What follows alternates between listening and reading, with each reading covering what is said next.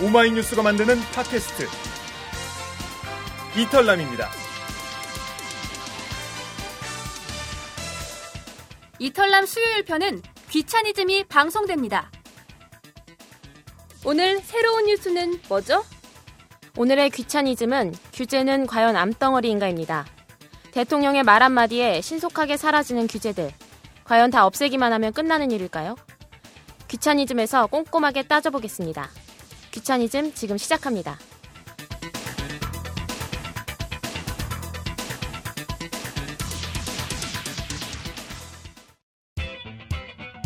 경제 뉴스가 어려운 분들, 귀를 열고 찬찬히 들어보면 경제가 쉬워집니다. 어려운 경제가 만만해지는 시간. 오마이뉴스 경제부 기자들의 귀차니즘. 청취자 여러분 안녕하세요. 오마이뉴스에서는 사회, 경제, 사는 이야기 등의 소재로 팟캐스트 방송 이털남 시즌 3를 하고 있는데요. 경제팀도 이번 주부터 귀차니즘이란 이름으로 본격 합류하게 됐습니다. 반갑습니다. 저는 오마이뉴스 경제팀의 막내 김재 기자입니다. 저는 금융 파트를 맡고 있고요. 지금 이 자리에는 저를 메인 진행자석으로 떠밀은 경제부 다른 기자들이 나와 있습니다. 제가 막내니까 모두 저희 선배들이신데요. 선배들 인사해 주세요. 네, 안녕하세요. 저 경제팀장을 맡고 있습니다. 김종철이라고 합니다.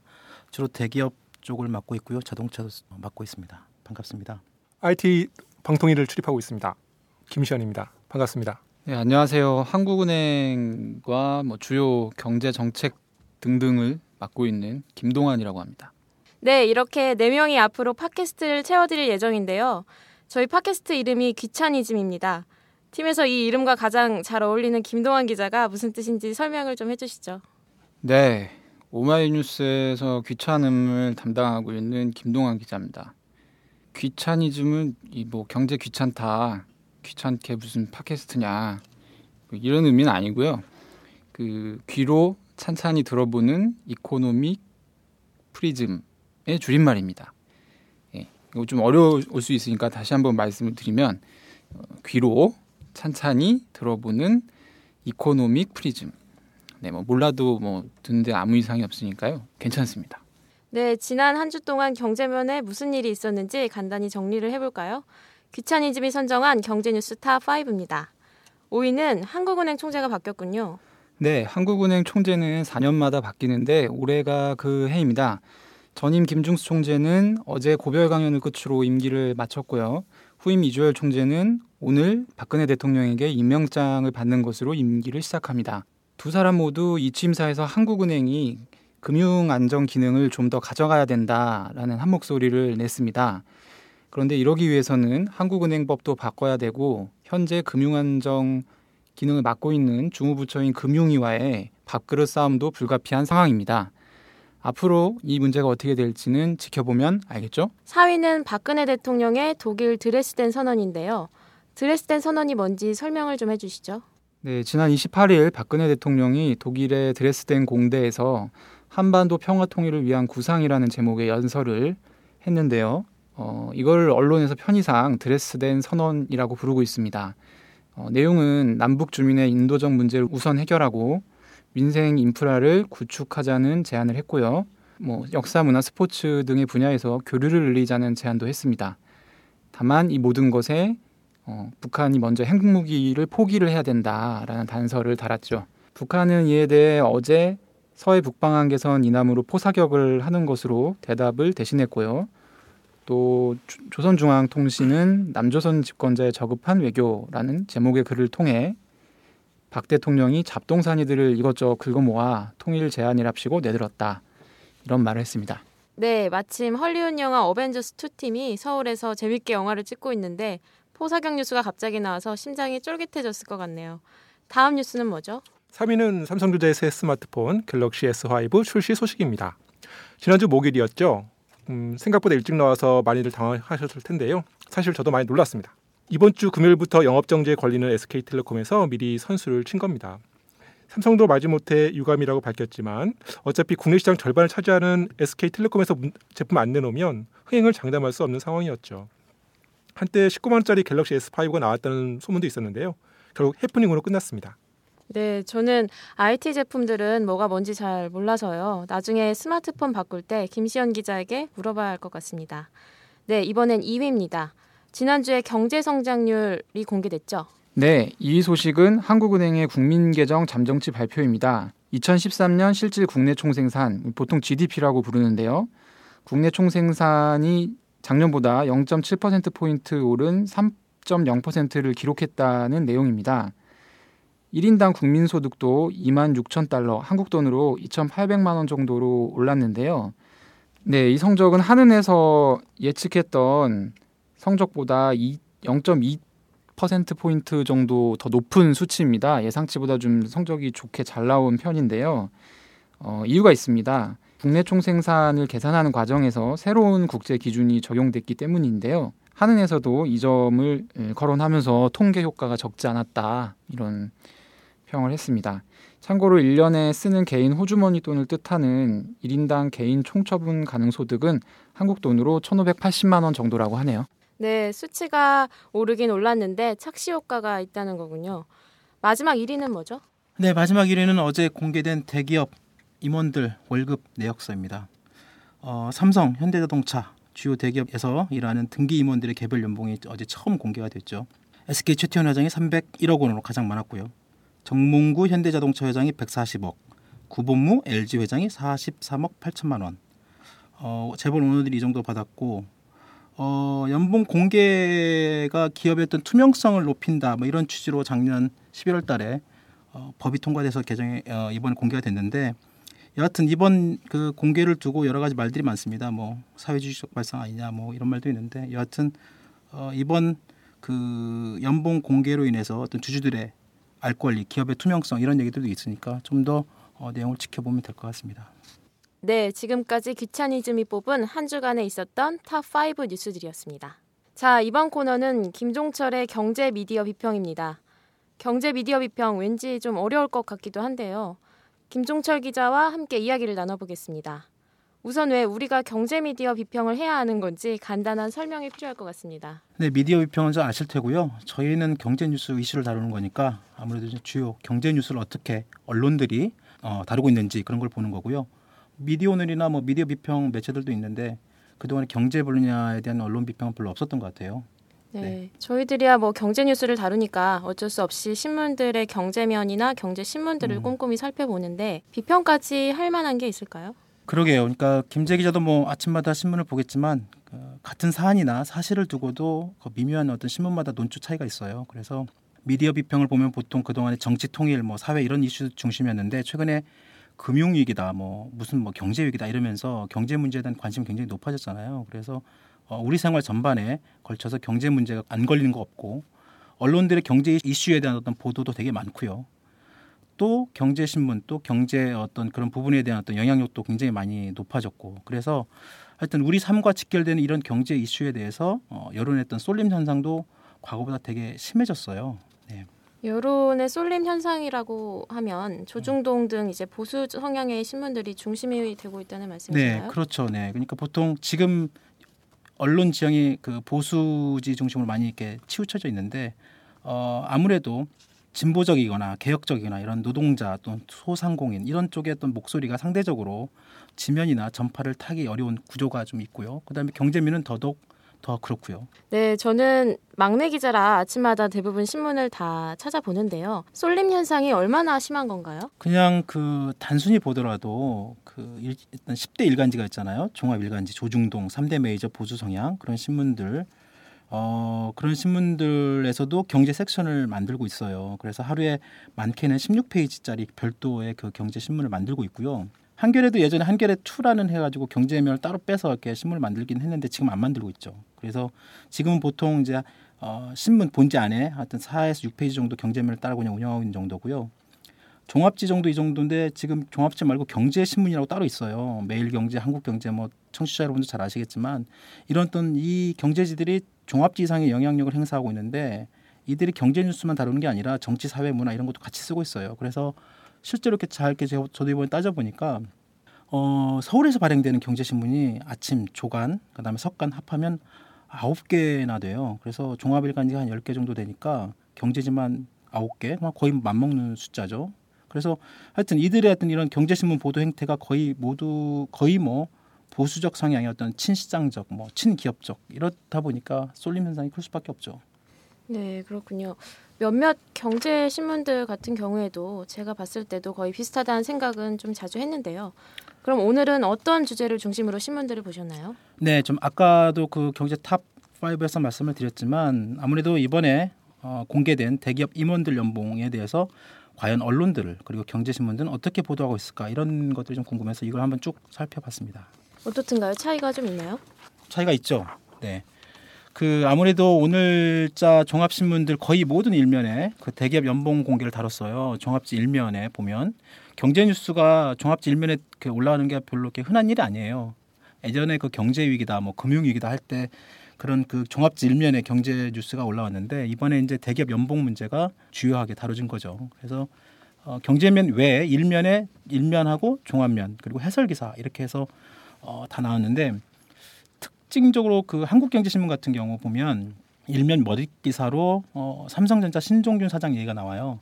그 제목이 샐러리맨 신화 이렇게 나왔는데 어, 기업 오너, 기업 오너가 아니죠. 월급쟁이로서 열심히 일해가지고 재벌 총수 맞먹는 그런 어떤 샐러리맨이 됐다. 뭐 이런 어떤 샐러리맨의 신화 뭐 이렇게 하여튼 신화라고 했죠. 그러니까 신종균 사장은 뭐 그 경제 쪽에 오래 출입한 기자들은 보통 다 아는 사람인데 삼성 휴대폰 갤럭시 우리 뭐 김천 기자도 잘 알겠지만 어, 휴대폰 갤럭시를 만드는 쪽에서 이제 있고 작년 연봉이 62억 원이었어요. 기사 그 한국 한국경제신문 기사를 보면 어, 신종균 사장이 갤럭시 S를 만들 때 성탄절부터 신정까지 회사에서 먹고 자면서 보냈다. 그리고 내가 젊었을 때는 72시간 동안 뜬 눈으로 제품 개발했다. 한숨도 안 자고 72시간 동안 일했다. 뭐 이런 내용들이 나와요. 거의 뭐 이것만 보면 거의 뭐 일중독에 가까운데 사장이 이렇게 일하면 뭐 아랫 사람들은 얼마나 일해야 되는지 뭐 뻔히 보일 것 같습니다. 아마 김재 기자한테 이렇게 일하라고 한다면 뭐 네, 저도 가끔 그렇게 일합니다. 아 그래요? 네, 음. 저 그렇게 일하라고 한다면 저는 그냥 과로로 쓰러질 것 같은데요. 신문들은 어떻게 다뤘나요? 다른 같은 소재를 다루긴 했는데 회사별로 차이가 좀 더 있을 것 같습니다. 네, 좀 차이가 있어요. 그 대부분 재벌 오너 그리고 이제 일반 인원 이렇게 나눠 가지고 이제 보통 기사들이 나왔고 보통 어, 금액이 얼마다, 뭐 누가 제일 많이 받았다 이런 사실 중심으로 기사들이 다 나왔어요. 근데 하지만 이렇게 좀 좀 더 자세히 있게 들여다보면 신문마다 관점이 이렇게 다른데 예를 들어서 이제 한겨레와 경향신문은 보면 어, 기업들 연봉 공개에 이번에 그 제도적 어떤 한계, 문제점 이런 기사들 내용들이 좀 있어요. 예를 들어 뭐 공시 대상자를 어, 등기 임원으로 이렇게 한정해 가지고 이건희 회장이나 뭐 이재용 부회장 이런 사람들이 좀 빠진 거. 그다음에 이, 이 사람들이 도대체 어떤 근거로 이렇게 많은 돈을 받고 있는지 이런 명확한 근거가 없다. 뭐 이런 비판 쪽의 어떤 기사들도 있는데 나머지 어떤 보, 보수 신문이나 뭐 경제 신문들은 이런 내용들 거의 다루지 않고 있죠. 그 대부분 뭐 살짝 언급하거나 한 줄로 처리하거나 뭐 이런 것들인데 아까 잠깐 언급드린 한국경제신문 이 사설만 봐도 되게 재밌습니다. 이 철저하게 기업적 입장에서 사설 썼던데요. 사설 제목이 뭐냐면 임원 연봉 공개 질투심의 법제화일 뿐이다. 질투심이라고 얘기를 했어요. 그러니까 연봉 공개가 그 사설 내용을 보면 연봉 공개가 애당초 정치권에서 내건 어떤 명분처럼 기업 투명성이나 책임 경영을 강화하는 것을 여겼다면 큰 오산이다. 대중의 질시를 법제화하고 배고픔이 아닌 배 아픔을 한껏 부추기는 말고 무슨 효과가 있는지 모르겠다. 뭐 이렇게 한국경제신문 사설은 쓰고 있습니다. 네, 저 질투심이 좀 나긴 하는데요. 그렇죠. 한국경제는 전혀 다른 시각으로 이번 연봉 공개를 비판한 거네요. 그렇죠. 그러니까 어, 한국경제신문 사설문을 다 뭐 읽어드릴 수는 없지만 한국경제신문 같은 경우는 이 연봉 공개로 인해서 세계 시장에서 피말리는 전쟁을 그 벌이는 기업들이 사회적 질투심과 관음증에 어, 발목이 잡히게 됐다 이렇게 썼어요. 그러니까 정말 아, 좀 그 시각이 아주 독특하죠. 근데 하여튼 이 한국경제신문의 대주주가 보면 여러분도 아시겠지만 삼성, 현대차 이런 대기업들이에요. 그러다 보니까 아무래도 그런 어떤 대기업 쪽의 시각이 반영될 수밖에 없긴 하지만 글쎄요, 그러니까 좀 이게 사회적 질투심, 뭐 관음증에 발목이 우리 기업이 잡힐 것이다 라고 이게 어, 신문이 사설로 이렇게 쓸 정도인지는 저는 잘 모르겠고요. 하여튼 이번에 이 공개된 것들도 작년에 국회에서 여야로 합의가 돼가지고 통과된 건데 하여튼 이 한국경제 신문 입장 보면 시장 자본주의나 뭐 주주 자본주의 이렇게 거의 맹신하는 이 신문들이 오히려 이런 그 반대로 주주 자본주의에 역행하는 이런 말을 하고 있는 건지 아닌지 모르겠어요. 왜냐하면 미국이나 일본 다른 나라 기업들도 다 연봉 공개를 하고 있거든요. 오히려 뭐 더 심하면 심했지. 그래서 하여튼 그런 것들이 기본으로 되어 있기 때문에 이걸 뭐 국민적 관음증이다 이렇게 말하는 건 좀 이상한 것 같고요. 어, 심지어 뭐 조선일보도 기사 말고 사설에서 이번 재벌 총수 연봉을 어, 비판을 했어요. 네, 한국경제신문에서 이 방송을 들으면 좀 깜짝 놀라겠네요. 네, 그렇죠. 조선일보도 비판을 했나요? 네, 그 조선은 한겨레 경향 이쪽하고 좀 약간 다른 각인데 어, 연봉 공개 제도적 한계 이런 것보다는 어, 일부 재벌 총수 얘기를 좀 아예 꼭 집어서 비판을 했어요. 그래서 어, 최태원 SK 회장, 김전 한화그룹 회장이 작년에 한, 한 수백억 연봉을 받았는데 어, 최태원 회장은 뭐 여러분도 아시다시피 그 지금 옥살이를 하고 있잖아요. 그리고 회사 돈 횡령 혐의로 징역 4년 선고받았고 김승현 회장은 한때 법정 구속됐다가 2월달에 집행유예 풀려나가지고 지금 해외로 나갔잖아요. 조선일보가 뭘 비판했냐면 이들 그 회장들이 작년에 대부분의 시간을 교도소에 있으면서 회사 경영에 아마 직접 참여할 기회가 적었을 텐데 왜 이렇게 돈을 많이 받았냐? 어? 그리고 GS그룹 회장 예를 들면서 적자난 기업에서 총수들이 수십억씩 연봉을 챙기는데 바로 그게 올바른 거냐? 적자난 회사 기업에서 그러니까 조선이 이제 이렇게 사설에서 이렇게 경고를 씁니다. 재벌에 대한 국민의 위화감이 사회 안정을 위협하기 전에 기업들이 자발적으로 국민이 납득할 만한 행동을 보여주라. 아, 이렇게 충고를 하고 있죠. 네, 조선일보도 이 방송을 들으면 깜짝 놀라겠습니다. 네. 아주 잘 꼬집은 것 같은데요. 그럼 다른 신문들은 어떤가요? 다른 신문은 좀 대동소이합니다. 중앙이나 동아일보도 좀 비슷하고요. 근데 중앙은 이번에 이 어, 건 가지고 따로 사설을 쓰지는 않았고요. 동아일보는 어, 어, 연봉 금액보다 어, 경영자가 존경받는 사회야 아, 미래가 있다. 약간 어떤 하여튼 뭐 훈, 훈수 쪽 그렇게 해야 되나요? 하여튼 뭐 그런 얘기를 했어요. 그러니까 연봉이 많이 받는 것이 선망이 아니라 비난의 대상이 되면 어, 미래가 어둡다. 경영자들도 높은 연봉에 걸맞는 실적과 사회적 책임을 보여줘야 보여줘야 한다. 이렇게 쓰고 있고요. 경제신문 중에서도 오히려 그 후발 쪽에 석, 어, 속하는 그 석간지죠. 아시아 경제 같은 경우에 보면 사설에서 오히려 연봉 공개 제도 이번에 그런 허술한 부분을 손질해야 된다 이런 주장을 했어요. 이건 뭐 거의 한겨레와 같은 비슷한 주장인데 한국경제와는 정반대의 논조죠. 경제신문인데 그래서 뭐 그렇다고 뭐 아시아 경제가 굉장히 뭐 진보적 성향을 띈 경제신문 뭐 그런 건 아니고요. 여하튼 어, 기본적으로 일 열심히 하고 또 잘해서 성과 좋으면 돈도 많이 벌고 그게 뭐 당연하죠. 근데 그렇지 않고 단지 기업 오너라는 그리고 뭐 2, 3세라는 이유만으로 수십억씩 그냥 챙겨간다면 그건 또 아닌 것 같고요. 작년에 그 스위스에서 최고 경영자 연봉을 노동자 평균 연봉의 12배까지는 못 받는다 이런 제한 이런 걸 제한하는 건 그 법을 국민 투표까지 붙였다고 하는데 물론 뭐 부결이 되긴 했지만 우리나라처럼 이렇게 양극화가 심한 그런 나라에서 정말 이런 그 경영자들이 합당한 월급을 받고 있는지 하여튼 그런 사회적 공감대를 만들어 가지 않을까 뭐 그런 생각을 해보게 됐어요. 네, 그렇군요. 우리도 열심히 해서 회사도 잘 되고 연봉을 좀 많이 받았으면 좋겠습니다. 그렇죠? 지금까지 김종철 기자의 경제 미디어 비평이었습니다.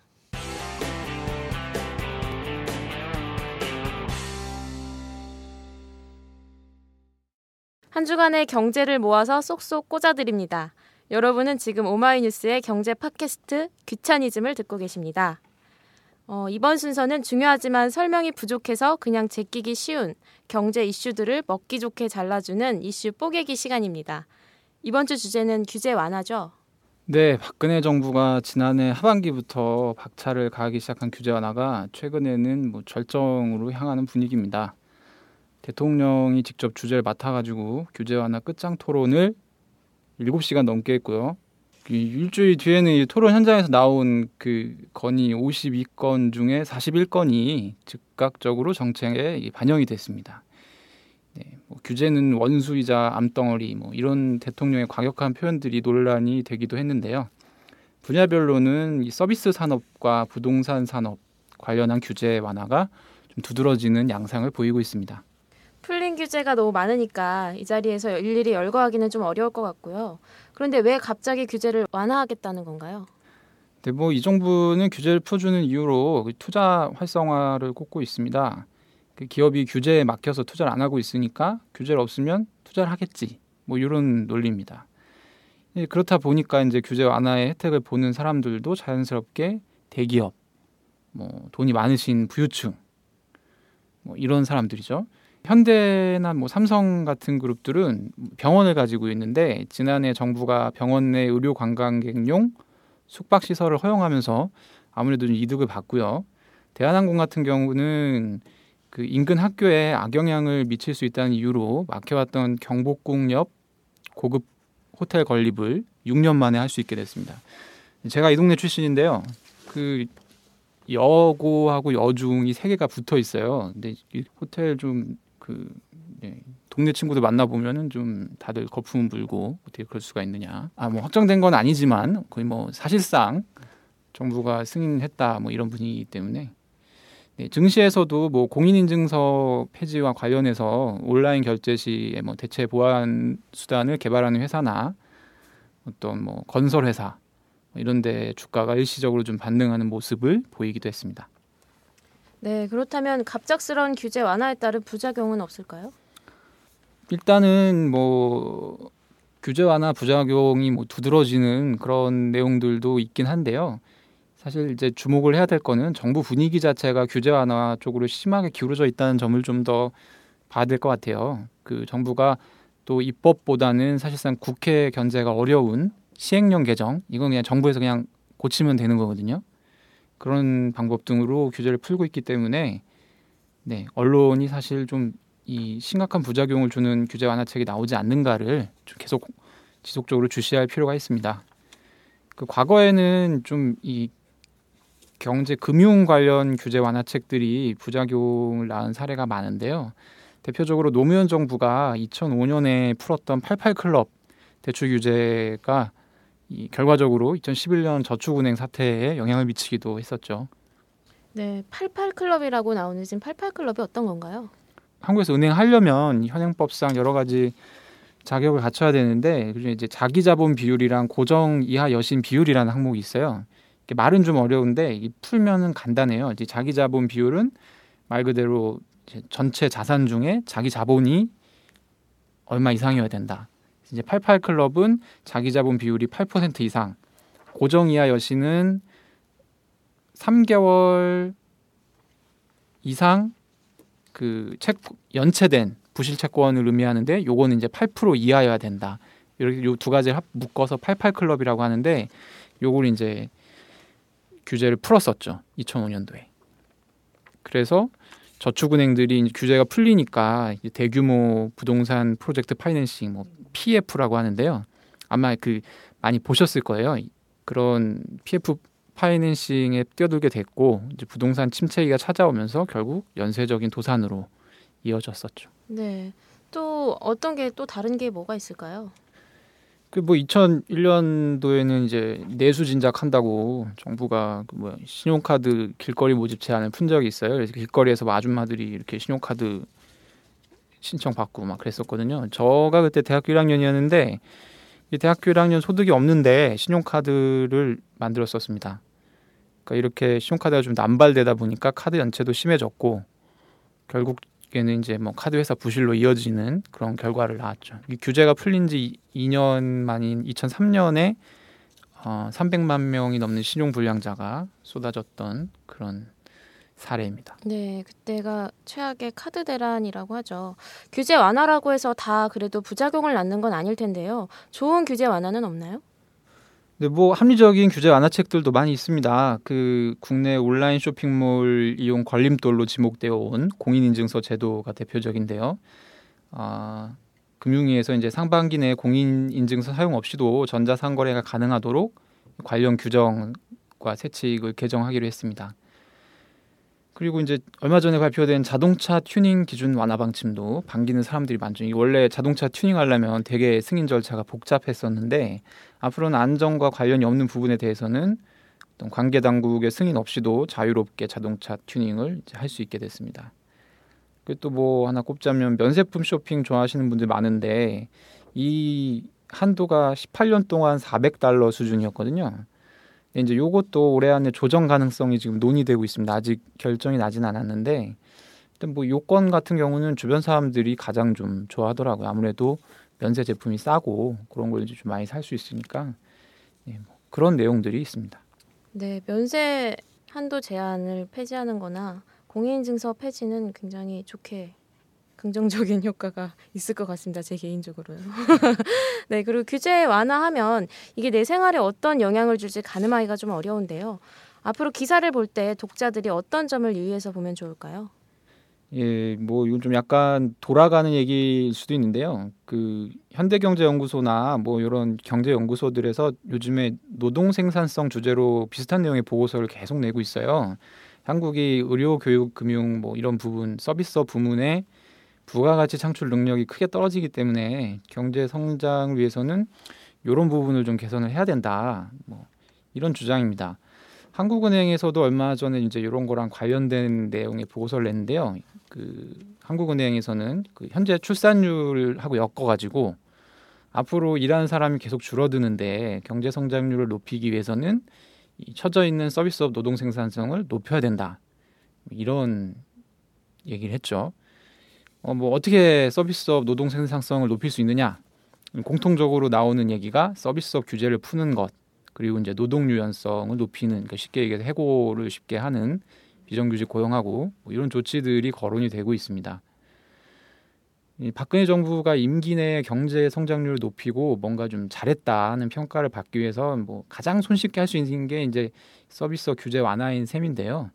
그 실제로 박 대통령도 그 경제개혁 3개년 계획 담화문에서 돈 한 푼 들이지 않고 투자를 늘릴 수 있는 방법은 규제 개혁뿐 이런 얘기를 한 적도 있습니다. 근데 이제 독자 입장에서는 그 서비스업 부가가치 창출 능력이 올라간다는 얘기는 결국에는 소비자들이 이 국내에서 생산하는 서비스업 생산물 가격이 높아진다는 얘기예요. 그러니까 부가가치가 곧 뭐 가격이랑 비슷한 얘기니까. 그러니까 현재 정부가 하고 있는 무차별한 어떤 규제 완화가 국가 차원에서 뭐 경제 성장률을 높이는 데에는 좀 도움이 될지 모르겠지만 가격이 높아지니까 내 생활에는 좀 악영향을 미칠 수도 있다. 뭐 이런 점은 좀 알고 기사를 보시면 더 좋을 것 같습니다. 이번에는 미래창조과학부와 중소기업청을 출입하고 있는 김시현 기자 얘기를 들어보죠. 그쪽에 요즘 규제 완화 움직임이 활발하겠네요. 그렇습니다. 요즘 가장 바쁜 부처 중에 하나인데요. 부처 간에 약간 좀 엇갈린 면이 있습니다. 전 여기서 그 박근혜 정부가 얘기하는 규제 완화가 과연 누굴 위한 건지 좀 주목해 봐야 한다고 생각합니다. 겉으로는 창조경제다, 중소기업 보호다 이렇게 내세우고 있는데 사실 그 뒤에는 대기업, 특히 우리 재벌들이 숨어 있거든요. 야당에서 대기업 규제를 강화하기 위해 발의한 경제 민주화 법안을 말하는 거죠. 그렇습니다. 저는 규제 완화 논쟁 뒤에서 대기업과 어떤 보수 언론의 어떤 짬짬이를 좀 주시해야 된다고 생각하는데요. 지금 재계를 대변하는 단체가 바로 정경련입니다. 근데 2년 전에 한국규제학회라는 곳과 손을 잡고 국회의원이 발의한 규제 법안들을 모니터링하겠다고 나섰는데요. 이 규제학회에서 얼마 전에 그 19대 국회 규제 법안들을 평가해서 결과를 내놨습니다. 근데 꼴찌가 뭐였는지 아십니까? 바로 그 대형마트 영업시간 규제였습니다. 대형마트 규제라면 골목 상권이나 재래시장 보호를 위해 만든 법안으로 알고 있는데요. 그게 왜 문제가 되죠? 그 많은 분들이 기억하실 텐데 18대 대선 앞두고 대기업의 어떤 골목 상권 침투가 사회적 이슈가 됐습니다. 뭐 홈플러스니 뭐 그뭐 뭐 빵집 말이 많았죠.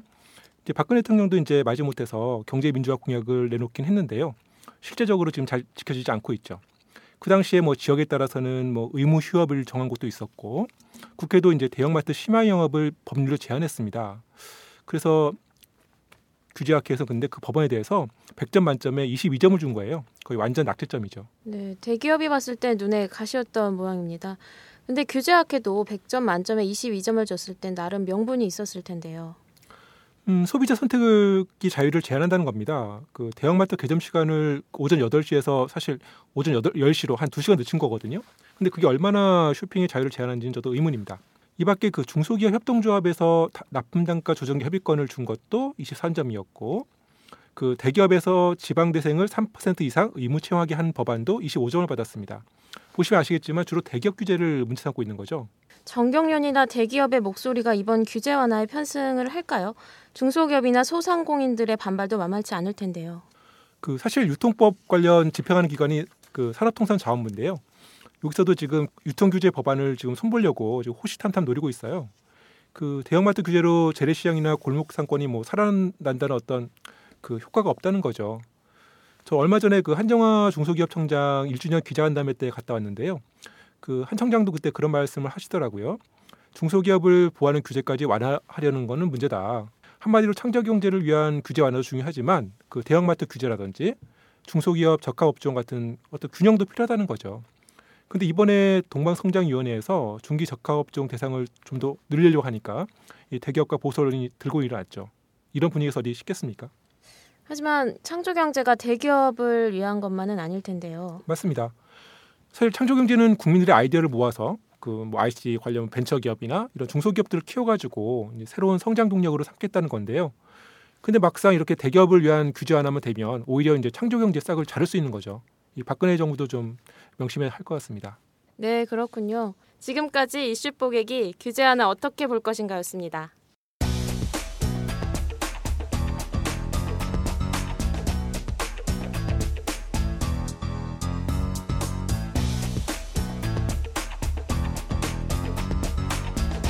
귀를 열고 찬찬히 들어보는 economic 프리즘. 오마이뉴스 경제부 기자들의 귀차니즘. 여러분 재밌게 잘 듣고 계신가요? 여러분은 지금 오마이뉴스의 귀차니즘과 함께하고 계십니다. 네, 다음 코너는 귀로 듣는 오마이뷰입니다. 기사로 많이 접하셨을 텐데요. 가장 인기 있는 오마이뉴스의 경제 연재 코너입니다. 첫 주인공은 요즘 말 많고 탈 많은 삼성 갤럭시 S5입니다. 김시현 기자, 얼마 전 체험기를 올렸던데 아직도 리뷰 제품 못 가셨나요? 네. 선생도 갑자기 제품 시장이 나오는 바람에 많이 당황한 모양입니다. 그때도 리뷰용 제품 따로 없어가지고 그냥 체험장에서 그냥 한 시간 뚝딱 만져보고 체험기를 올렸는데요. 네, S5 갤럭시 S5 써보니 어땠나요? 이전 제품보다 많이 좋아졌나요? 사실 저는 요즘 스마트폰에서 큰 혁신을 기대하지 않습니다. 그런데 이번에는 뭐 심박 센서라든지 지문 인식 센서 같은 새로운 기능이 몇 가지 들어가 있긴 해요. 좀 재밌는 게그 아기가 울면 자동으로 알려주는 기능도 있어요. 그 체험장에서 유튜브로 그 아기 울음소리 검색해가지고 직접 시험도 해봤거든요. 근데 정말 그 감지를 하더라고요. 휴대폰이 아기 울음소리를 감지해서 알려주면 되게 좋을 것 같은데요. 그럼 집에 아기랑 휴대폰만 두고 외출을 해도 되겠네요. 아, 그건 좀 어려울 것 같아요. 그 아기 울음소리를 감지하면 이제 뭐 기어빛이라든지 기어 같은 이제 스마트워치로 자동으로 알려준다는 건데 어차피 이게 두 개가 10m 이상 떨어지면 연결이 안 돼요. 뭐 또 연결이 된다고 해도 그 휴대폰한테 아이를 맡기고 그 집을 나갈 그 무책임한 부모가 있을까요? 한마디로 좀 재미는 있지만 쓸데없는 기능이라고 생각합니다. 요즘 스마트폰은 카메라에 목숨을 거는 분위기가 좀 있던데 1600만 화소는 처음 아닌가요?